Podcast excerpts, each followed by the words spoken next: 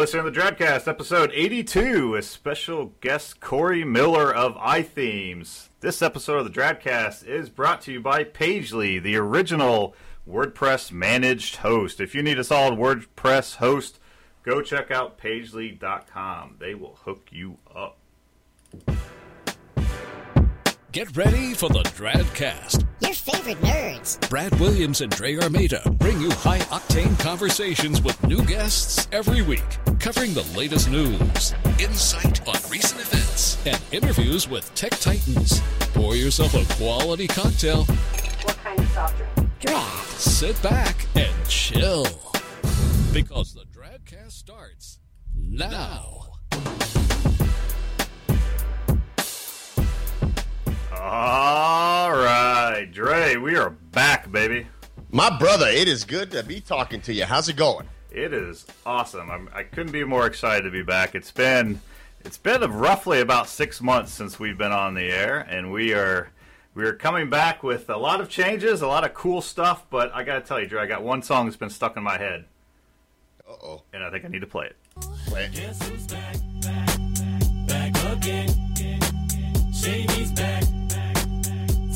Hello, friend. Guess who's back? Guess who's back? Guess who's back?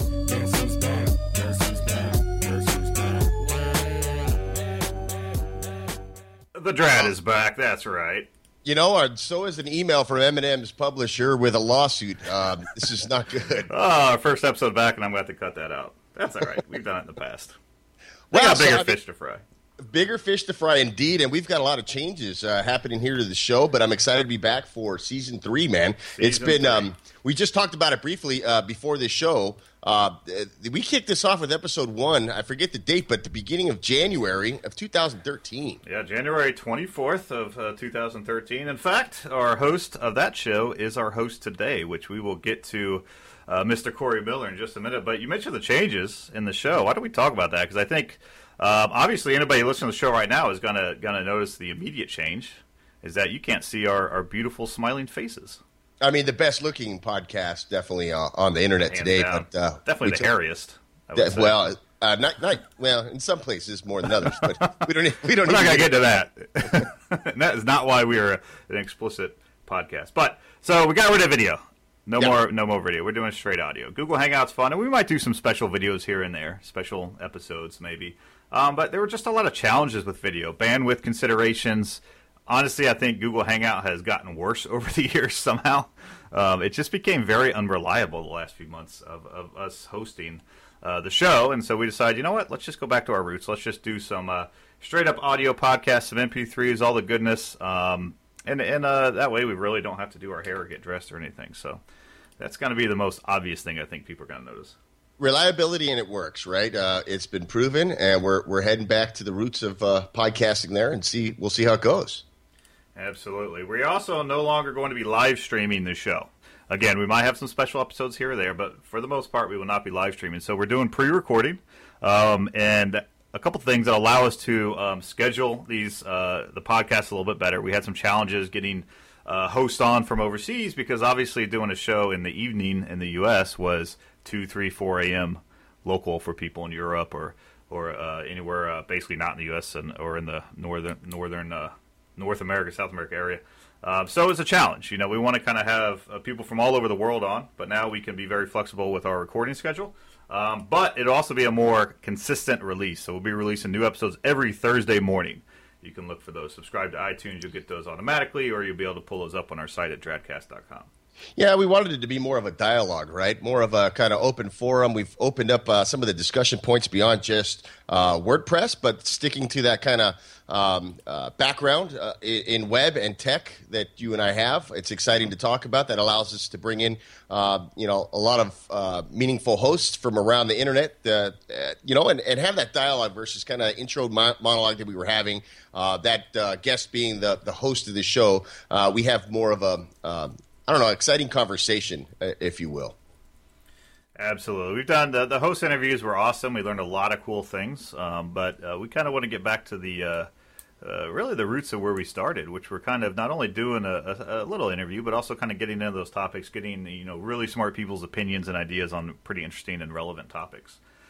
Um, we also got rid of the monologue, so no more monologue. So it's a little bit less pressure on our hosts. They don't have to come prepared with very much. the monologues were fun. I got to admit, I like the monologues. I think a lot of people had fun with it. Um, I wouldn't be surprised if if that comes back in some iteration or another down the road. But for now, um, we've uh, we've went ahead and retired that.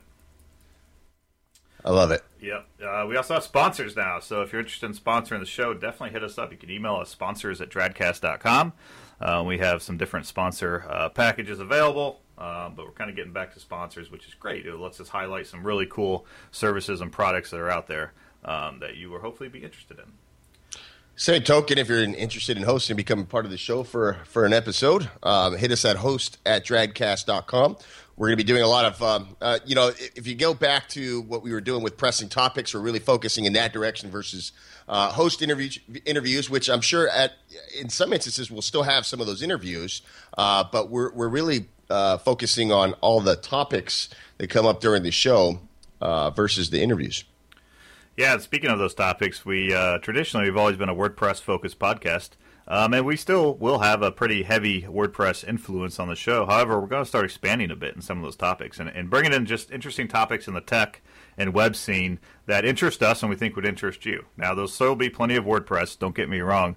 Um, but there will be some things that are not WordPress that we think are very interesting. It'll be fun to talk about and get and get our hosts involved in those in those topics and conversations. And we have show. a few rotating show segments, which we're not going to tell you too much about. But uh, as they come up, there'll be some different segments we do each week. Maybe we do them, maybe we don't. Maybe we do something new, maybe we don't. You know, you just have to stay tuned and see what those rotating show segments are. And I think we might have one a little bit later in the show. Oh, yeah. Yeah, so a couple uh, things, a couple pieces of house cleaning. Uh, we mentioned sponsors. Go ahead and email us, sponsors at dradcast.com. If you want to host, um, we've had a lot of hosts. This is episode 82. We've had some repeat hosts. Um, we have a lot of people that we like to host that have not hosted. If you want to host, hit us up, host at dradcast.com. Ping us on Twitter. Shoot us an email. Uh, we'll get you scheduled up, get you on the show. Again, we're going to be doing it every week, and we can do very uh, flexible uh, podcast recording so we can make sure it works with your schedule. Um, and we also have a really stupid video that you need to go watch. Um, if you have not seen this, I don't know if it's stupid. It's creepy as all hell, but it uh, creepy, silly, interesting. Um, It's- it's a bit of a teaser for the new season, but if you haven't seen it, definitely go over to dradcast.com. We'll have it front and center on our homepage. Check it out. Um, we had a lot of fun putting it together. Uh, big props to Rami, who uh, did all the producing and, and slicing and dicing and made a really cool product for us. it was a blast making that thing, dude. It was. It was a lot of fun. Um, so I think that is most of the house cleaning. Got the information out of the way, so now it is time to to dive right in. Would you agree? Let's do this. Cool. So I, our host today is the infamous. You all know him. Does he really need an introduction? I'll give him one anyways. Cory Miller, founder of iTheme. So Cory actually hosted the very first episode of the Dradcast, episode number one, uh, back on January twenty fourth, 2013. You mentioned back in January, Dre. So it is two years, nine months ago. Almost, you know, creeping up on three years ago. So, Cory, welcome back to the show. Hey, thanks, guys. Good to be back with you guys. Yeah, I'm, I'm excited. So it's actually I did the math using a computer, and it's been 1,029 days since you were on our show last. Wow. It It's doesn't been too seem- long. It does not even looking at that date. It That's doesn't crazy. feel like it's that long ago. You know what I mean? Like 2013 doesn't feel like it's that long ago, Uh-huh. and it's almost three years ago, which is pretty insane. So. I'm really excited to kind of you know circle back and and you know come back to our to where we started, which was we had Corey on the show. It was episode one. This is the first episode of season three, so we're really excited to get you back. Um, what have you been up to? It's been a couple years now. I'm sure a lot of things have changed professionally, personally. What's what's new in Cory Miller's life? Absolutely. When you said that date, uh, that was five days before my first uh, child was born. Wow. Oh, I So- had no idea it was that close. He turns three uh, January 29th. So, awesome. man, uh, uh, I've had uh, a son named Callaway, obviously five days after the show there. And then in between now, uh, Friday, we celebrated the one year birthday of our baby uh, girl, Lillian. So I've had two kids in, in the time in the show span. That's you know, so make great. sure I come back more often so that I'm not having any more you know, Yeah. kids and stuff. You know, you, you need a bigger television, Cory. That that usually helps too. yeah. You know, uh, I don't know if if um, I, I, one I don't get I don't I don't get that joke. I think that went over my head. Did I? I finally got it. Yeah, so yeah, that yeah, comes geez. from years of experience. yeah, f- five kids later, um, that was the only thing that uh, helped me uh, kind of figure it out was buy a bigger television. I have bigger television. All right. So the the one thing I don't think I realized, I don't one I didn't know. I knew your wife was pregnant at the time. I don't think I knew she was that close. So you were you were on standby. You were on notice to do, like right in the middle of the show. Go, guys, I got to go. It's, it's go time.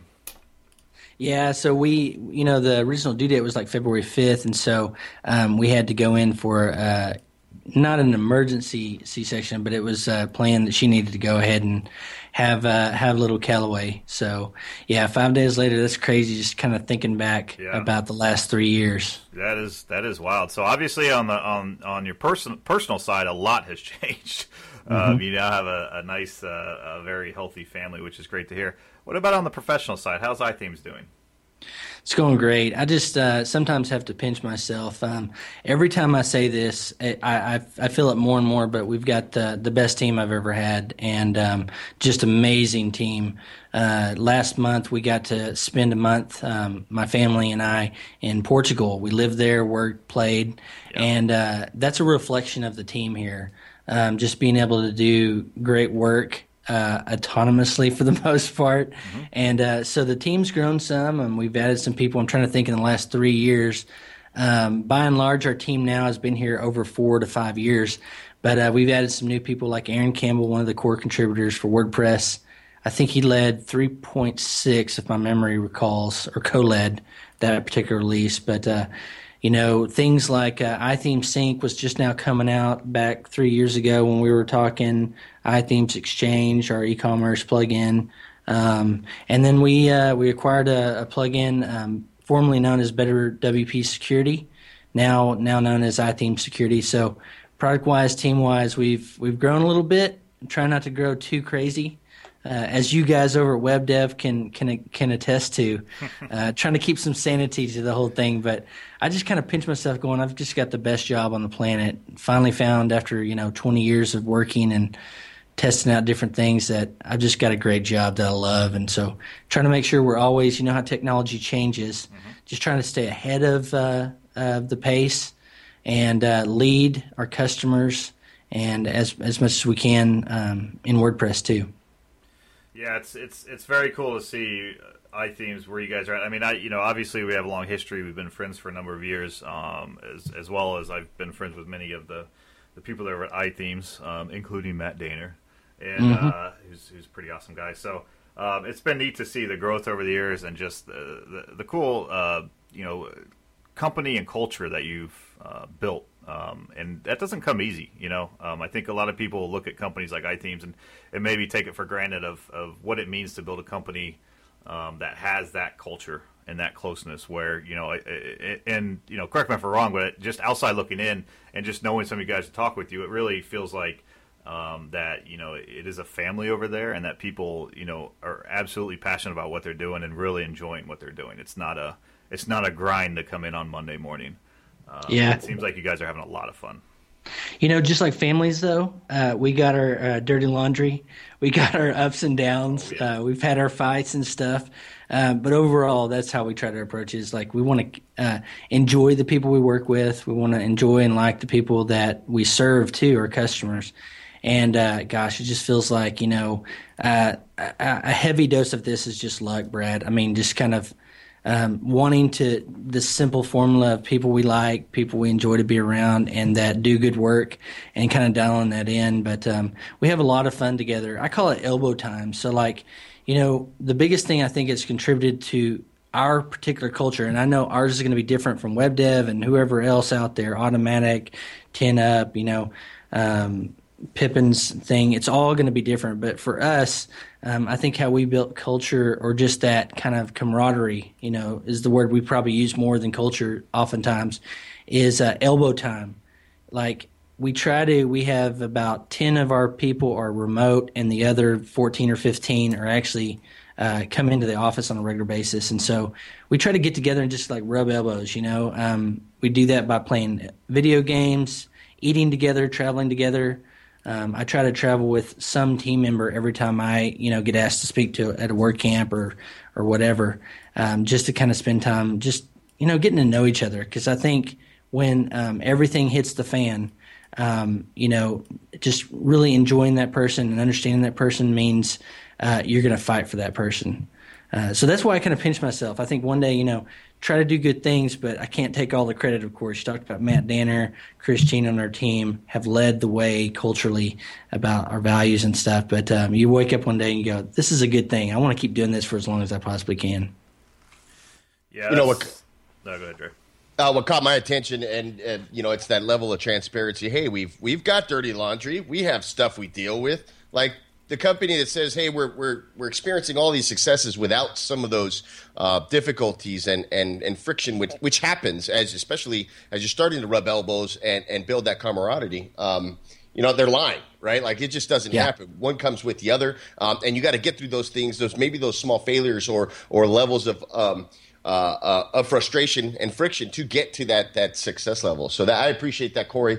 That shows um, that shows that you care, and, and. It's important to kind of see both sides of the thing um, uh, while you're building it. So good, good, good on you, man. It's been cool to watch you guys grow up to where you're at today. Well, Diddle, you guys are at WebDev now, Dre. You you being part of the partnership team over there, it's been pretty cool. Some of my favorite people on earth are at WebDev, and so uh, you know it's kind of funny when you talk about like I think our first instinct is to like just share good stuff. Oh man, I'm Yep. just doing the best, and but all three of us have have been through hard, hard, tough, crappy times in business. And um, but to be able to say there's two sides to this coin, it's just you know I, I just don't like living a facade. You know, some Yep. kind of like false life because it breeds uh, false you know false things and jealousy and envy that you know oftentimes you're like oh wow there's another story you know part of that story that uh, the struggle instead of just the you know the the success Yep. so Yeah, it's never as, as easy, I think, as it looks from the outside. You know, like you said, most people share the successes; they don't share the struggles. Um, and you know, I, I guess you know I can understand that in some some sense, but yeah, I, I completely agree. Like, there's everyone that's built anything, any type of a, a startup or a company or anything they've really been passionate about, even if it's not really business related. There's always going to be struggles to get there, right? And a lot of that is overlooked. Um, so it is great to hear people talking about that stuff. I often relate that th- th- those types of things uh, back to jujitsu, which I do often these days. I'm three years training now, but you go and compete, you get on the mat, and you win. Awesome, you get onto the podium. That's great. But how do you get there? It's it's from training hard. It's from continual the continually falling, right? And and understanding that you need to learn how to get back up. So when I get out there on the mat, yeah, and I go and I go train, um, and then I go get get get into a competition and I lose. I call it learning, right? So you win and you learn. There is no losing. You're always taking something from that and and putting yourself into a position to be more successful down the road. Um, I think that's a good good way to look at things. There's there's always going to be those failures that lead you to better a better understanding of what what success should look like. Yeah, and you guys are. I mean, you guys are killing it. Definitely the definition of success, uh, even through some of the struggles. I just, I just have this like mental image of like Cory and Matt and Chris and others just kind of every day dance around the office, like, oh yeah. all the time every day All the set time. period you know Every time a sale comes in, right? They're just like, cha-ching. I, I've seen I've seen Cory dance. He can, he can cut some rug, man. Oh man, really? I, I think I need to see that. nobody wants to see that Oh, everybody wants to see that, and that needs to happen. So uh, maybe we'll get to that uh, at WordCamp US, which I think we're going to touch on here. in a little bit. absolutely So let's do it, gentlemen. I think it is time to move on to this week's pressing topics. Stand by. Pressing topics of the week. And you're on. Oh, the new bumpers. I'm loving them. We got some fun topics this week, I think. Uh, we mentioned, just made a mention of WordCamp US, so why don't we go ahead and start right there? WordCamp US, the first WordCamp, the inaugural WordCamp US, is happening, um, and it's happening very soon, December 4th through the 6th um, of this year. We're talking less than a month in Philadelphia, my city. Uh, will be the inaugural WordCamp US. This is uh, looking to be the largest WordCamp ever. Um, we're estimating around 2,000 attendees. Um, This is also kind of the replacement for the the WordCamp San Francisco, so which was kind of like the the big. Even though it was just called WordCamp San Francisco, it's it wasn't just kind of focused on local. It was like the big uh, WordCamp of the year. If you aren't familiar, this is a who's who event. Everybody in the WordPress space goes. This is the event you need to be at. So I'm super excited. I'm one of the cool organizers. I've been helping out. Um, it's it's it's exciting. What, what do you think, guys? You both gonna make it to the event? Absolutely. Yep. I will be there for sure. I'll be flying out uh, Thursday before the event. I mean, geez, we've been seeing these uh, these pretty large scale events for the entire community. It's a little bit different, uh, a little bit different type of animal with, with San Francisco over the years. Um, you know, I think that uh, they they took a lot of um, a, a big cue from what WordCamp Europe's done. They really paved the way, I think, to bring together all of the, the European nations and WordPressers together. Um, now making this WordCamp uh, US it, it's I think it's going to be insane. You're talking about 2,000 people. That's I mean that's that's unprecedented when you're talking about uh, WordPress and the community and the events that we've built over the years as WordCamps. I, I, don't think I could miss this, man. It's going to be awesome. Yeah, we put, uh, you know, last year we had taken kind of a hiatus from going to WordCamp San Francisco, and we went back and we said, okay, every year we got to go. Well, now being WordCamp US, um, you know, it's it's a must attend event, especially if you live in uh, North America. Um, you know, the the biggest reason why we want to go is because we get to see friends and make new friends. And when I look over the uh, attendee list and who's you know going to be there, um, it, it, it is the influencers in the WordPress community. Yeah. And so you know the networking that you can do. I know I know Dre's got a specific story. I've heard it before about going to WordCamps and helping build his business um, networking, the learning. Um, I'm always interested in the state of the word from Matt. Definitely. Uh, like he's always got some interesting tidbit that just like, you know, if I was like you guys at web dev, I'd be like, I'm, ooh, I'm gonna, I'm gonna take that, I'm gonna steal it, and I'm gonna share that particular stat or quote with clients. Mm-hmm. And then the last the reason I think is, yeah, that presentation is always so awesome. It gets me ex- uh, excited about WordPress even more. And I think you know, getting involved this is the you know WordCamp to go to. We tried to go to WordCamp U- uh, Europe last year, didn't work out for us, but um, this one, especially with our good friends uh, uh, Brad uh, hosting, I think it's going to be a fun time. Oh, it's going to be a fun time. All right, I'm really excited. I mean, it's um, you know, I, I certainly agree with everything you guys are saying. The the the size of the event is going to be really cool. I think um, it's at the Pennsylvania Convention Center. I mean, it's it's the legit place for big conferences, and I kind of feel like um, this is breaking out of that. Um, I think it's helping break it out of the idea that these, you know, the, the camps are, some of the camps are smaller and more focused, which is awesome for those communities and perfect. But having a more a larger event that's more, you know, kind of, uh, you know, North America, WordCamp US focused. Um, I think the community needed something like this. You know, the San Francisco thing was a bit confusing. Even how I had to just explain it, like, well, it was San Francisco, but it really was a bigger thing. Like a lot of people coming in probably had no clue right? Unless they did a lot of research, they probably had no idea it was that type of an event. Um, I think this makes it very crystal clear. This is the event, right? Like you said, if you're in North America, I'm really excited it's on the East Coast, uh, primarily because I think it helps a lot of people overseas come, make it a little bit easier, rather than you know a hop from you know London to, to Philly is about the same from Philly out you know out west. So um, that that basically cuts their their travel time in half. So I think we're going to have a pretty big um, attendees or a lot of attendees from you know from overseas, which is exciting. It's always fun to kind of talk with people in the WordPress space that are in you know Europe and, and Africa and, and Asia and some different areas and understand some of their challenges and, and experiences with WordPress. So.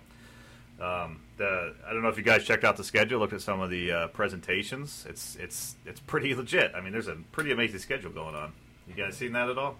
Yeah, I think that. Uh, geez, I mean, they, they're going. Um, they're going full bore here uh, with this, and I think what's exciting about it, uh, and we could talk about the the um, the schedule a bit, but also that they've aligned it with the the community summit, which we could talk about in just a second. I think that's that's um, that's digging even deeper into kind of like the, the, the folks that are influencing and and really uh, uh, helping drive the growth of uh, WordPress from a from a code perspective and and the strategy behind it. So very very interesting altogether. Yeah, I mean the so it's going with the three, three track setup, which is an a, an extra track. San Francisco is generally two, so we have three tracks, which is great. Um, one of them is going to feature a lot of kind of lightning rounds, um, which is always I really like lightning talks because it's like it's quick, it's to the point, and if it interests you, you get just enough to kind of go off and learn a little bit more. And if it doesn't interest you, it's quick and move on to the next one. You know, so I mean that's why I like lightning talks. It's like just give me the meat in five minutes, and then if I'm interested, then I have the the ammo to kind of go do a little bit more research. And if I'm not interested, all right, it'll be over in a few minutes. You know, so.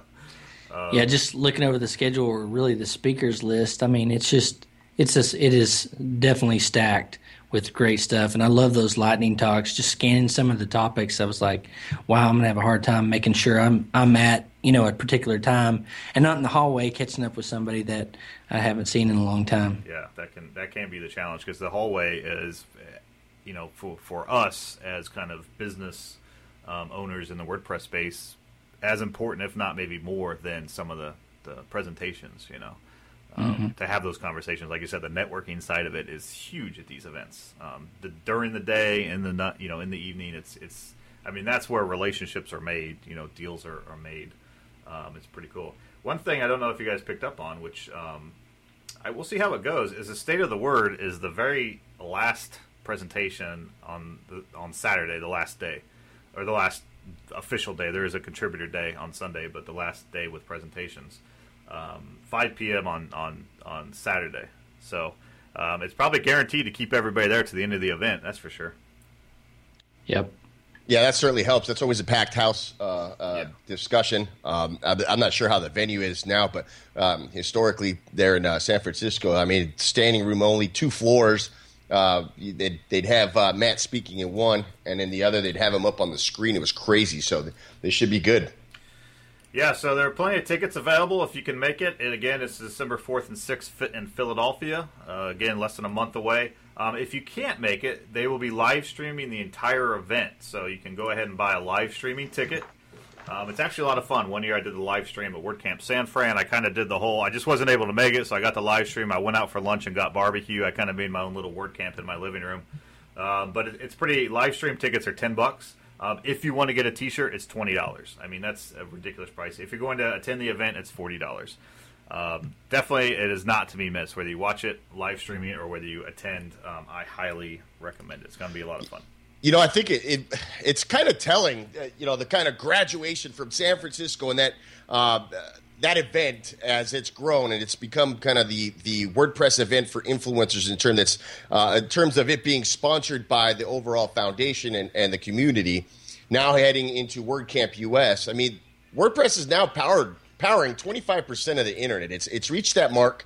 Uh, it's it's still showing some signs of growth there. That's that's a crazy amount. I mean, there's been a couple articles released on this lately.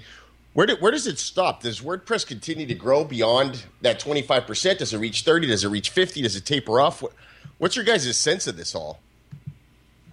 You know, it feels like every time, you know, I'm at a WordCamp or some setting where we're talking with other, you know, WordPress users, somebody will invariably go, So when is WordPress going to plateau or decline? Yep. And, uh, you know, it feels like it's like it's still this this rocket ship just kind of taking off and every time i see a new number like this 25% of the web it's a bragging point honestly for me you know when i go and talk and say we we build software for uh, the software that powers 25% of the web one out of four sites you can probably bank on being powered by wordpress under the hood um, i was in like i said was in portugal last month and we're we're taking a cooking class and uh, the guy asked what I do, and I say, you know, the typical thing. I do WordPress, you know, plugins and themes, and and uh, he goes, well, our site's built on WordPress. So I was like, well, can I l- take a look? And uh, so you know, it's just it's just interesting how prolific the software is, and I think that's a testament of how good the software is. Yeah, it's pretty it's pretty staggering. It will plateau at some point. When who knows? Because it keeps going up. So I'm not going to say anytime soon, but at some point it will. I mean just looking at some of these stats out there, if you January first, twenty eleven, WordPress powered thirteen point one percent, um, and that was uh, almost just shy of five years ago. Um, in January, it will be five years. Uh, so if you think about that, and by January, it might be almost double that number. You know, so we might have doubled in five years. It might have doubled its its actual uh, uh, user base in terms of number of sites running, which is crazy. Um, it's really cool because I don't think the internet has really ever seen a platform like this that has dominated um, that market share. Now, there's been technologies that have things like Flash, Java, but as a platform, um, you know, we haven't seen this before. This is really unprecedented. So it'll be interesting to see 5, 10, 15 years from now where WordPress is at. In the short term, it's going to keep growing. But the long term, 10, 15, 20 years, who knows? Like, it's just, it's never been done before. It's never had, the, nothing's had this much of a market share. So um, it is, it is yet to be seen. I'm very, very interested to see where WordPress is at in, another, in a decade from now. Well, think, think of think of how the internet's broken down in terms of uh, you know static websites and platforms that have kind of these these these, um, these wizards to make their own websites and such. You know, WordPress is powering twenty five percent of all websites, but I think the number that's telling to me is websites out there with content management systems, the ability to come in and and um, you know change content on your site and to manage that whole experience, it powers almost sixty percent so it's it's a 58 you know uh, plus percent of all websites uh, with content management systems live today are ran by WordPress. That that's just that's pretty sick, man. Yeah, I mean to court, to your point, Cory, I think the biggest the biggest thing that comes out of this is now people can say one in four websites is powered by WordPress. I mean that is a, a extremely strong statement, a very short to the point statement that is very strong that anybody in the WordPress space can use um, and back it up with facts. And it's, I mean, it's it's just you know staggering thinking about what that means. One in four websites is now powered by WordPress. It's crazy. It's crazy. This, yeah, absolutely. And this is just a nice number uh, to kind of represent the the pride and the respect we have for WordPress because all of us, all three of us, were doing something vastly different seven, eight years ago. You know, iThemes turns eight in January. I've been doing this for eight years in WordPress. WordPress fundamentally changed my life. And to, you know, you see these stats that it's still going strong. It's a great time to be in WordPress. I love what my friends that have enterprise service agencies, the kind of work they're doing when you throw out some very big names from Starbucks to, uh, you know, Disney to all these different places. You think are, are using WordPress, embracing WordPress. It's a good time to be here. But this software that changed my life, Dre's life, and your life, Brad. I mean, just it, it's pretty incredible. So I, I, you know, to see the numbers continue to go up is just a testament to how solid this platform is, and uh, has the opportunity to change and lead the web. Yeah, I think uh, Chris Lema wrote a very interesting article um, when the news came out that we've kind of officially hit that 25% mark um, in the the post is called 25% market share for WordPress won't buy the credibility we want. Um, and Chris's Chris is kind of the, the overall point of the article is how WordPress, yes, WordPress powers a quarter of the internet, um, but it is barely uh, scraped the surface of the enterprise space. Um, mm-hmm. It is used in enterprise, but it's not seen as a true competitor in the enterprise space, and how we can work to change that perception in some of the areas that the enterprise space you know uh, needs or wants that WordPress kind of lacks in. Dude, that that twenty five percent number is like a like a college degree, man. It's an entrance. It's it's a it's a way to open the door to come in there, but you got to sell yourself when you're going into that interview, right? That's a great resume piece. Mm-hmm. But you got to come in there and really uh, show how you can scale, how you can be a valuable um, solution to that that open position right? You've got to come in there and show that you have the ability to be uh, of business value long term, and that's on us to go out there and show these enterprise, um, these companies, and these folks with that need um, that, that we are a valuable player, that WordPress is a valuable player in that space, whether it's, you know, reservation systems to like what Chris speaks here, w- workflow systems.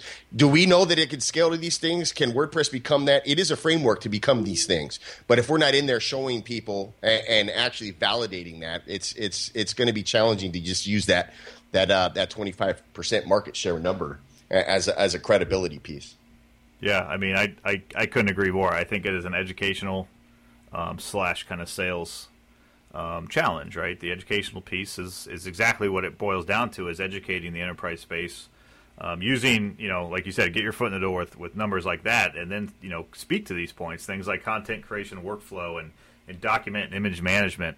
Um, these are big things. These are things that not only enterprise needs, but also you know, complex sites that maybe aren't enterprise level, are still very complex. Um, there are ways to do this in WordPress all day long, you know. So it's really a matter of kind of pitching what you can and can't do for that company um, in the enterprise space and get them to seriously look at WordPress. Hopefully, this does open their eyes a little bit. Like, hey, WordPress is here; it's not going anywhere. Um, and the more examples of the enterprise um, really um, grasping WordPress that people can show off, uh, the better. You know, But you th- say, this well, is, all uh, these other companies are doing it just fine. Like it is enterprise level software if you know what you're doing. This this is an open source issue, right? It's not just a WordPress problem. Um, you know, eh, when you look at these proprietary systems with a huge um, sales force and and, and kind of corporate integration, meaning they've got that network of folks, they've got that in to bring in their software. Uh, that's that's how those were initially validated in most cases. Where WordPress is coming in through, you know, the, the channel is completely different. We're not uh, we're not a company in terms of WordPress and hey, we've got this sales force to come do that. It's it's it's these agencies, it's these uh, the, the theme shops, it's it's these plugin um, uh, authors. We're all trying to get into this place, um, so it's very segmented compared to the traditional kind of um, software company that's got this this solution for the enterprise, right? So it's a very different entrance into that market. You look at, you know, enterprise that we've been talking about now, and you guys obviously know that a heck of a lot better than I do. But what a great opportunity there. You know, when we talk in, in comparison to the, the growth numbers for WordPress.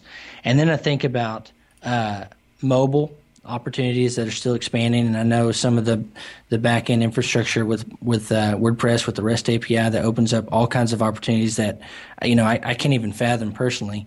Uh, and then uh, the third is the multilingual stuff that I know Matt hit, uh, Mullenweg hit at uh, Word, WordCamp uh, San Francisco last year. Um, all those are awesome opportunities to say, man, WordPress has so much more opportunity, so much more leg room to go to really expand and do some great work that it's done from, you know, if, if you can think about uh, a mommy blogger down here using WordPress all the way up to a Microsoft, a Starbucks, or something like that using that software, and then some some different language uh, that's not English speaking, uh, being able to use WordPress is just incredible, and it shows the the power that you know the opportunity that's still left for WordPress to get into. It's going to keep on growing, at least for the foreseeable future. That is for sure. Put it in the bank. oh, man. So, speaking of growth and maybe growing a little too big, um, there's a lot of speculation that we might be entering a new tech bubble uh, and, and already be in a tech bubble that is uh potentially going to pop. Uh, so, maybe. Uh, some of our listeners remember, or probably a lot of our listeners remember, the tech bubble in the early 2000s. Um, you know, companies just dumping t- ridiculous amounts of money into the web. The web is still very new. People are still trying to figure out how to utilize it, what you, how you could make money, where you could make money. Um, it doesn't seem like that long ago, but I mean, the internet in 2000 was very, uh, uh, you know, just wasn't very advanced. Um, people just didn't know how to make money, but they knew there was money to be made.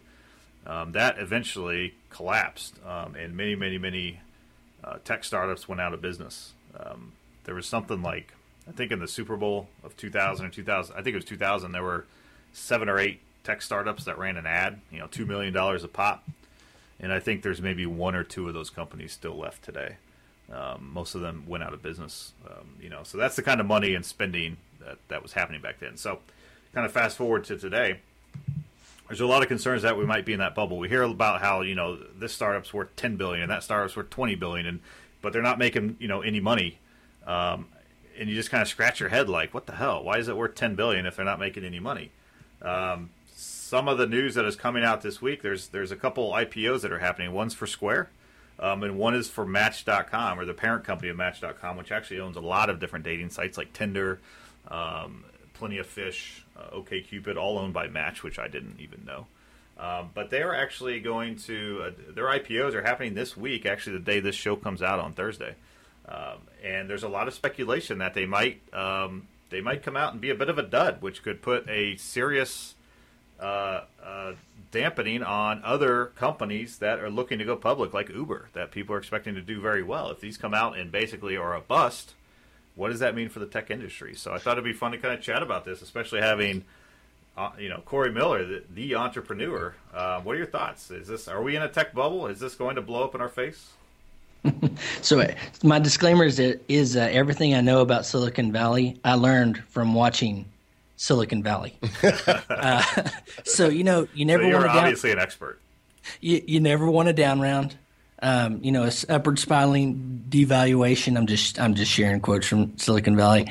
Uh, no, it in all seriousness, um, you know those things. Uh, I, I, don't understand that top level like VC stuff. Uh, you know, just like you guys been bootstrapped. Uh, what I know to be now, I got a little angel money maybe in the very first time, uh, enough to get me, you know, to be able to to quit my job. But to see these things, you know, you hope that smart people have learned from the past and are not, you know, going to make the same mistakes again. But you know, these companies are are kind of like the industry standard examples of the cool stuff that can happen in technology. And so, you know, a tech bubble, you never like to hear that kind of stuff because you, you think worry and that money will get withdrawn from some of those um, really cool tech startups. But um, I'm hoping that you know we've learned from the past, and that uh, there may be need you know need to be some kind of a reset. Some of the valuations I see, I just go, I just don't understand where they do their math. Like I learned math in Oklahoma, and and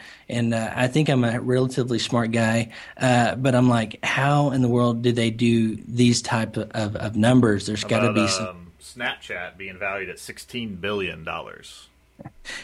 And I try to keep on the edge of like technology, but at WordCamp Dallas, the uh, DFW, the guys were doing having fun. We had our whole team there, and they started using Snapchat, and I was like, okay, I've got to figure out what Snapchat is, and I was just like, this is crazy. Okay, so the first question I always ask is, how are they going to make money?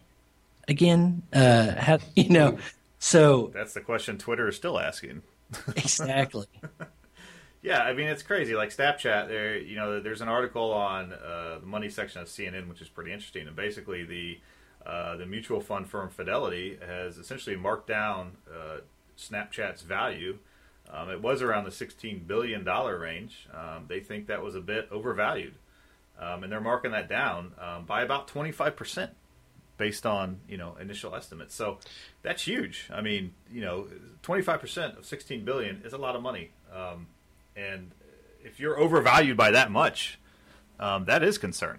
Um, you know, like I agree, some of these valuations are crazy, and and it does make me worry that we might be on the verge of a bubble just because there is so much money being dumped into to mostly unproven, um, you know, unproven uh, sales channels. Like you said, how are you going to make money? Well, was I mean, geez, look at Dropbox. 2014, it was valued at you know 10 billion. Fidelity dropped them I think it was like 31%. They were about to IPO or had plans on it. They've kind of set back and went, wait a second. Um, so they've dropped that down. But the numbers are a bit telling over the last probably, excuse me, 24 months. You look at um, uh, somewhere no, around November 2013, there was about uh, close to 40 startups that, that had, a, uh, had been uh, uh, put at a, that 1 billion uh, pre flotation mark over the last you know decade. So 39 of them over a billion. Google and Amazon uh, were worth nowhere near a billion before their IPOs. Today, we're talking over 82 companies over that 1 billion pre-IPO uh, money mark in the U.S. alone, 125 worldwide. So that's a big increase over like two years. I mean, how how many of them are really worth that number? And I think we're starting to see um, investors kind of starting to sit back, go, wait a second, here here we are again. This looks really familiar. And you know, I think part of this, it's always cool. We love talking about this. We love the technologies that these companies provide. But then you think about web dev. You know, six, seven years ago, um, and I'm trying to think back, Brad, how long it's been, maybe eight, eight or nine years ago for you guys? We were, but, yeah, right around. I mean, 2008 was when we, you know, went full steam ahead.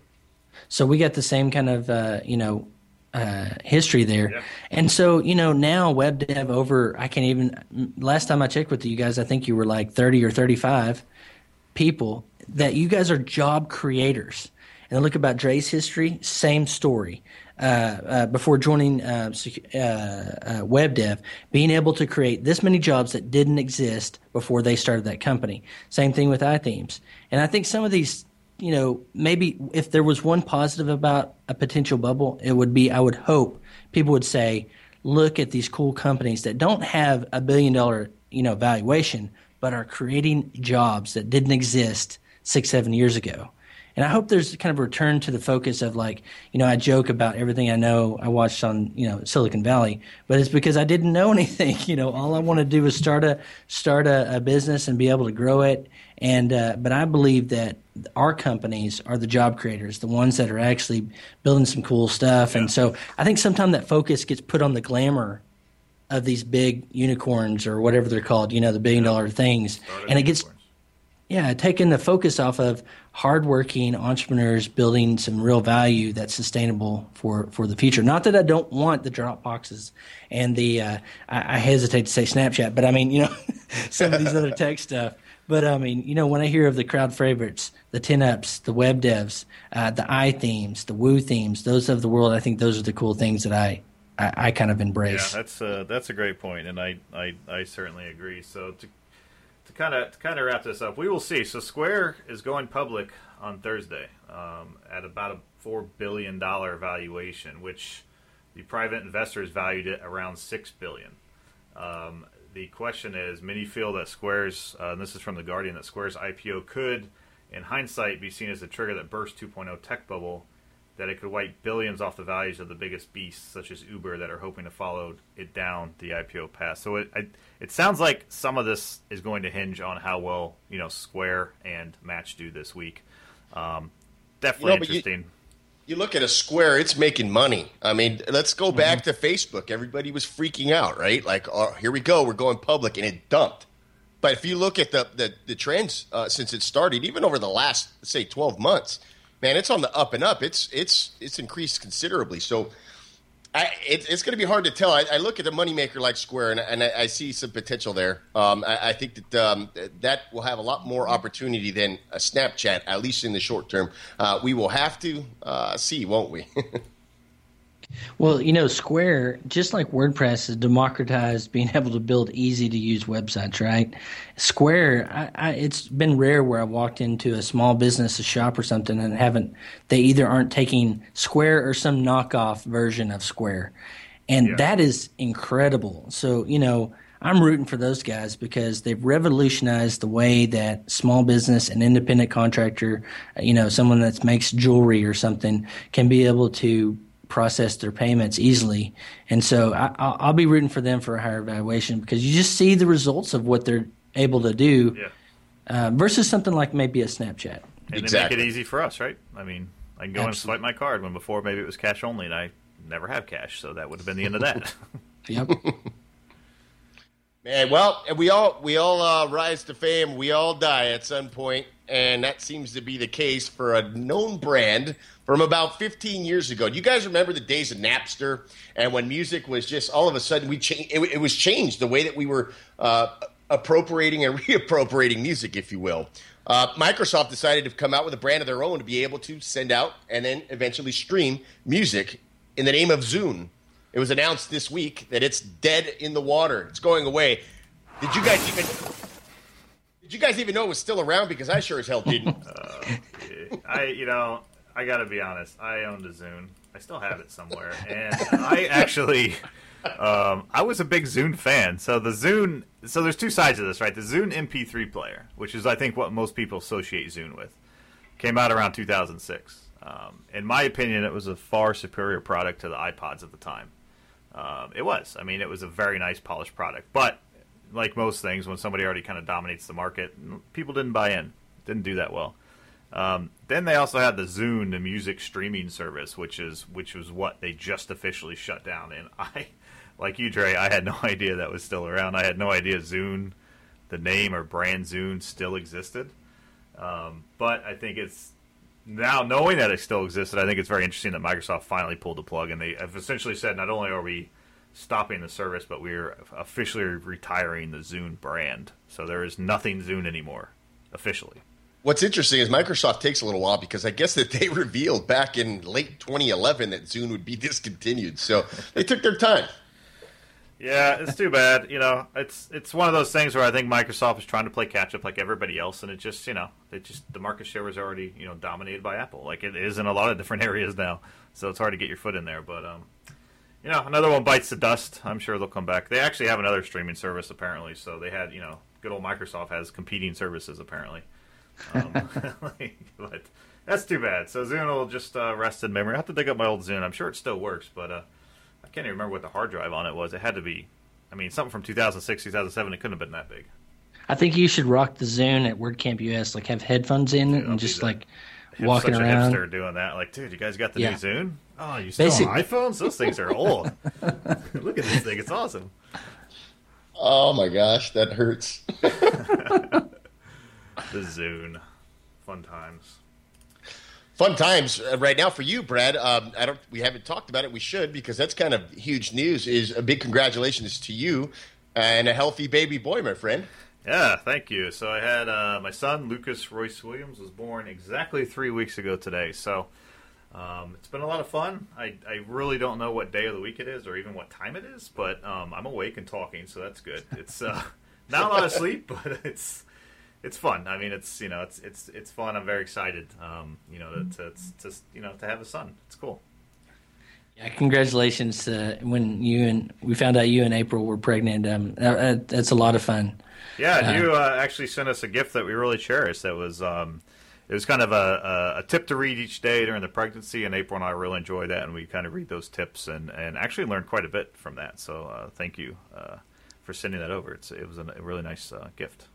That's our favorite gift. But like you know, the the joy of a, a child, you know, having children is is kind of unparalleled. Having kids, like I said, three years ago, um, in in well into my thirties. I turn forty next year, so like having toddlers around uh, and everything, it's it's pretty pretty exciting. So I'm glad we get to like watch on Facebook you, you guys' joy as like something new happens.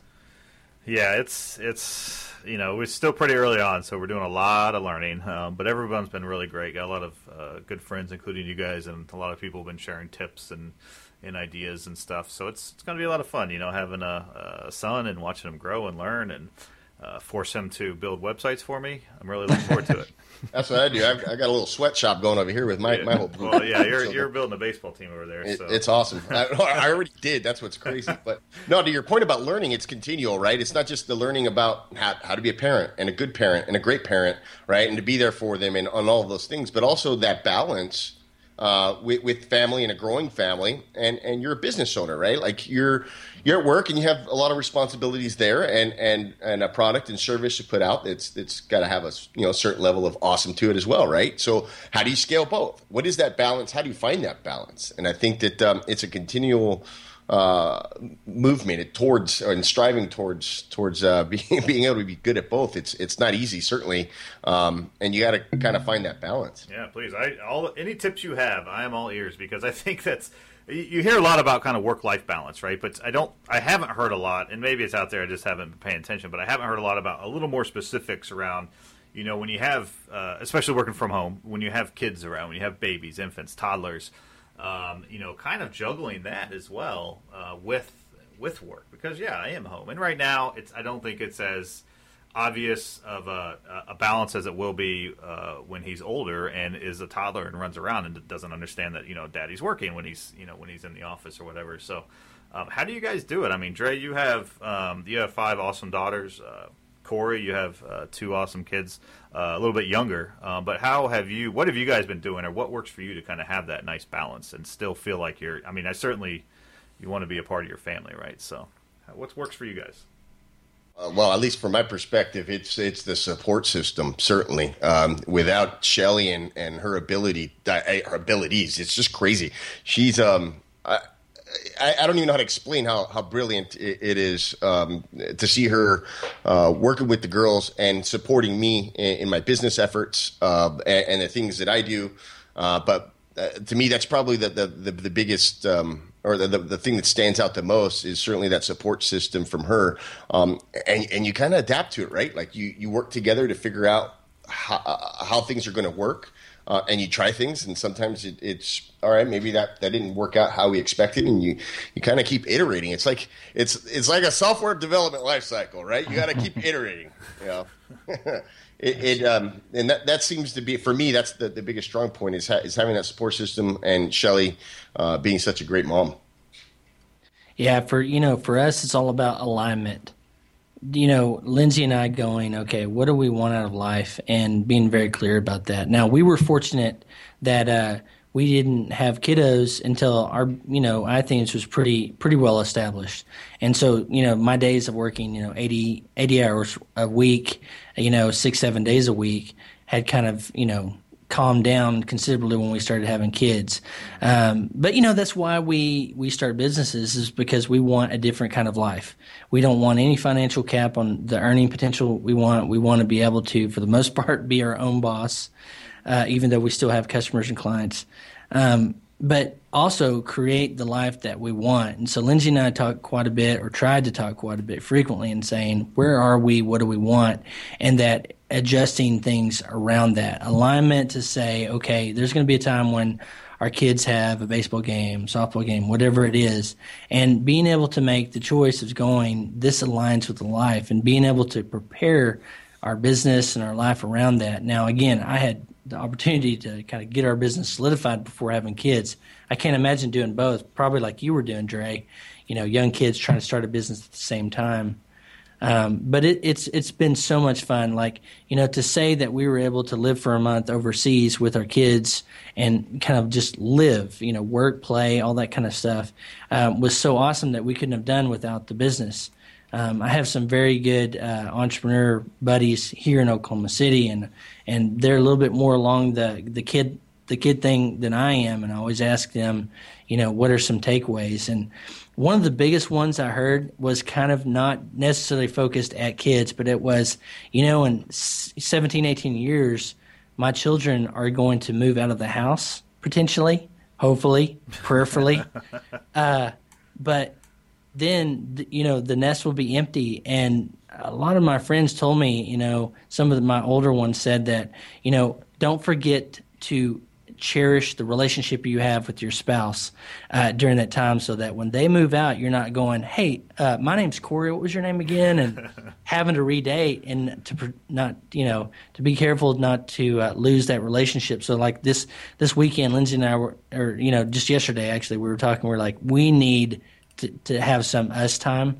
And so we're going to, uh, thankfully, we have some parents that are going to help us out, but uh, be able to kind of get away, uh, you know, go get a hotel room, watch some movies, you know, drink probably a little bit too much, and just kind of like date and and and have fun with each other. That was the one of the biggest takeaways that we've tried to live as we've had kids because, like Dre can attest, and now you, Brad. Oh my gosh, kids are the most energy consuming. You know, sleep deprivation, everything. uh, bundles it's crazy, of joy. man. Oh uh, yeah, I'm definitely getting a, a, little bit of a taste of that.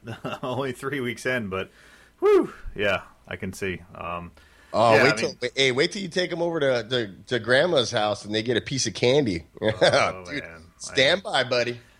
Yeah, it's got to be a fun journey, and it's. Um, I mean, those are some great tips. I think that's. I mean, like you said, having that support um, from your spouse, uh, both of you. I mean, you kind of hit on that. I think that's a, an extremely important one. Understanding that balance, understanding when it's time to kind of disconnect. And, and Cory, I mean, the, the trip that you took over to Portugal, I mean, is it, I mean, it just looked like a lot of fun, and I'm sure it's something you were going to cherish, and, and hopefully your kids will remember, at least the older one, maybe a little bit um, of, of that time together. Um, and and again, like you said, kind of having our own companies that are a little bit more established is super helpful.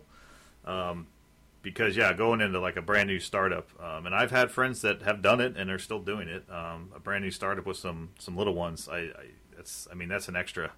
That's got to be an extra challenge, a huge extra challenge, right? So, um, it's it's a cool topic. I mean, it's one that I, I have a feeling we'll talk about again, um, and it's something that maybe people don't talk about enough. Is how to how to have that yeah healthy balance between work and life and kids and, and your spouse and you know all that good stuff and how that kind of all relates to to each other because it certainly does um, very cool Good, stuff couldn't agree more. all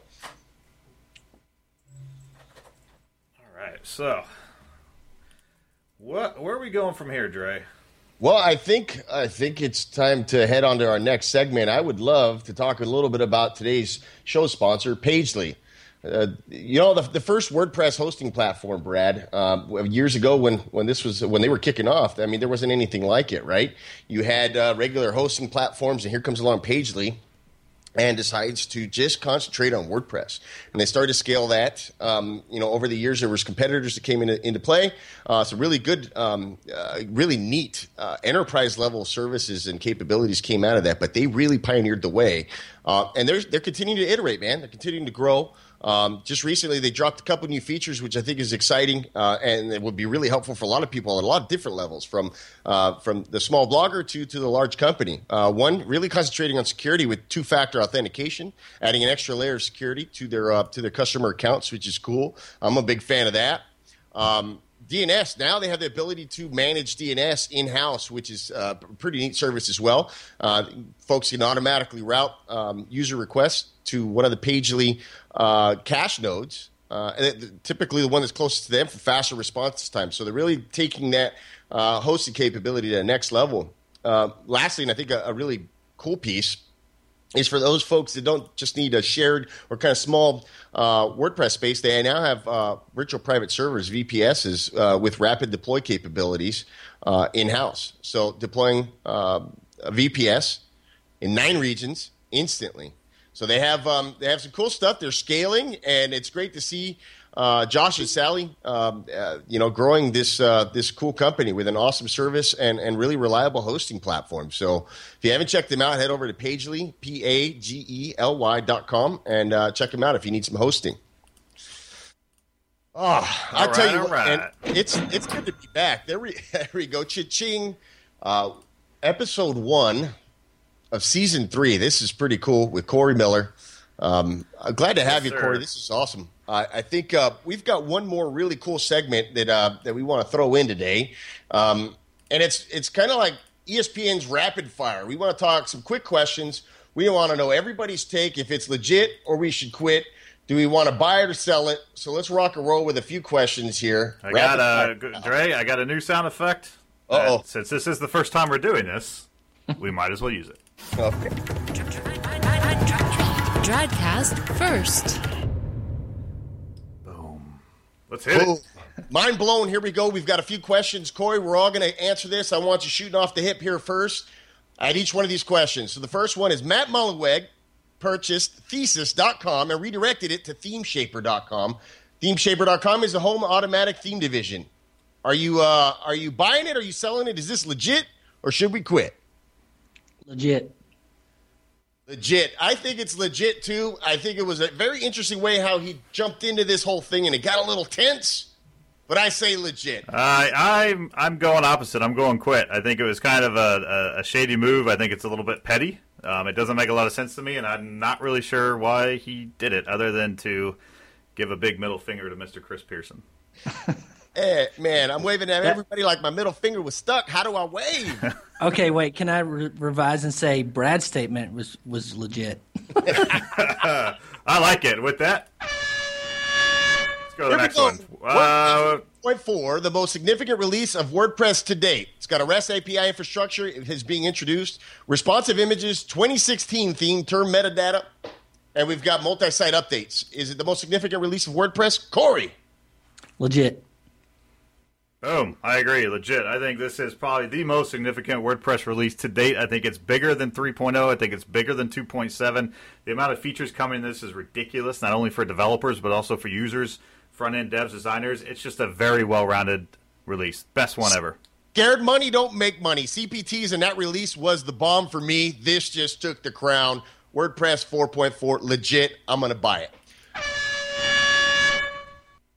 Our self driving cars the future of transportation? Google self driving car project has driven over 1 million miles to date. In fact, for my, for my recollection, it has not caused a single, single car accident. Human error from the other side of the street has been uh, the cause of any accidents with Google self driving cars. Out of the streets of Mountain View, California, and Austin, Texas, are self driving cars the future of transportation?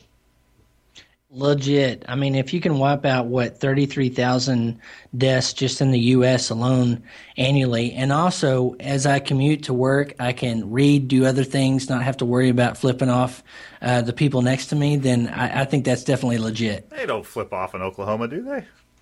They do. I have been flipped off and may have. All Feeling the bird. I, I agree. That's legit to me. This is the future of transportation. We will uh, be taking naps, reading, working in our cars while they take us wherever we want to go. I'm lazy. Driving long distances sucks. Just take, just get me there. This is absolutely legit. I'm going 100% legit, but I'm looking for the next level of this when motorcycles become self-driving as well. Ooh. yeah, you might have a little bit longer to wait for that one. Ah, shucky ducky. With a little Microsoft action here, they're dropping unlimited OneDrive storage after people use it uh, for unlimited storage. Brad, you wrote that really weird, but I'll take it. Microsoft drops unlimited OneDrive storage after unscrupulous individuals upload 75 terabytes. That's gangster right there. Like, look, all of my mega gigabytes, son. Instead, instead paid users will now receive one terabyte of storage. Free OneDrive storage is also being cut early next year from 15 gig to 5 gig. And the company is also removing its old 100 gigabyte to 200 gigabyte paid plans, replacing them with 50 uh, gigabytes at 199 a month. Should Microsoft be dropping unlimited OneDrive storage? I quit. You know, if you're going to, you know, offer unlimited, you need to back that up. And I think uh, it's a marketing ploy. And so when you get users in there using that, you know people are going to dump a ton of data into free stuff. So I, I think it's pretty lame. Yep, absolutely quit. You can't drop unlimited because people use it for unlimited storage. That's exactly why you gave them unlimited storage. You knew that was going to happen.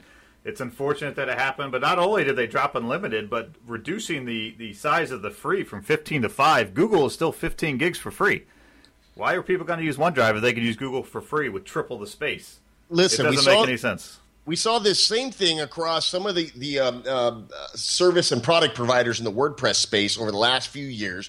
Hey, we've got this unlimited support model, and this is going to be for the life of, of your product license.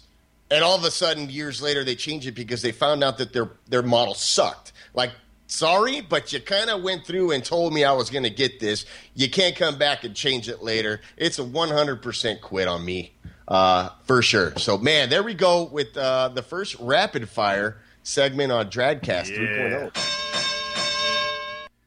Holy stuff. cow. I like that segment. Man, that was awesome. I'm out of breath, but it was great. oh, man. We're you back, guys, baby. You guys just didn't ease into it either. Uh, the first question there was oh, pretty. We're, we're, yeah, get ready. It's happening. oh, man. So good. Uh, good stuff. Well, that that uh, kind of brings our show winding down to the end. Uh, episode one of, of season three, officially episode eighty-two. Uh, Cory, it's been awesome to have you back on. Uh, we're really glad we got to uh, have you back, hear about what you've been up to, learn a little bit more about your professional, personal life, and, and some of the topics. It's been a lot of fun. So thanks for joining us. You bet. Welcome back, guys. Um, to see that your podcast is still going strong. I kind of laugh every time I say "drad." I, I still kind of laugh, but man, you guys are uh, legit, if I could say that. And then uh, keep doing what you're doing. It's cool stuff. Oh yeah. So what, uh, why don't you throw a little plug in there? Where can people find you? What uh, what do you got going on? Websites, Twitter, any events you're going to that you want to make sure people can find you at?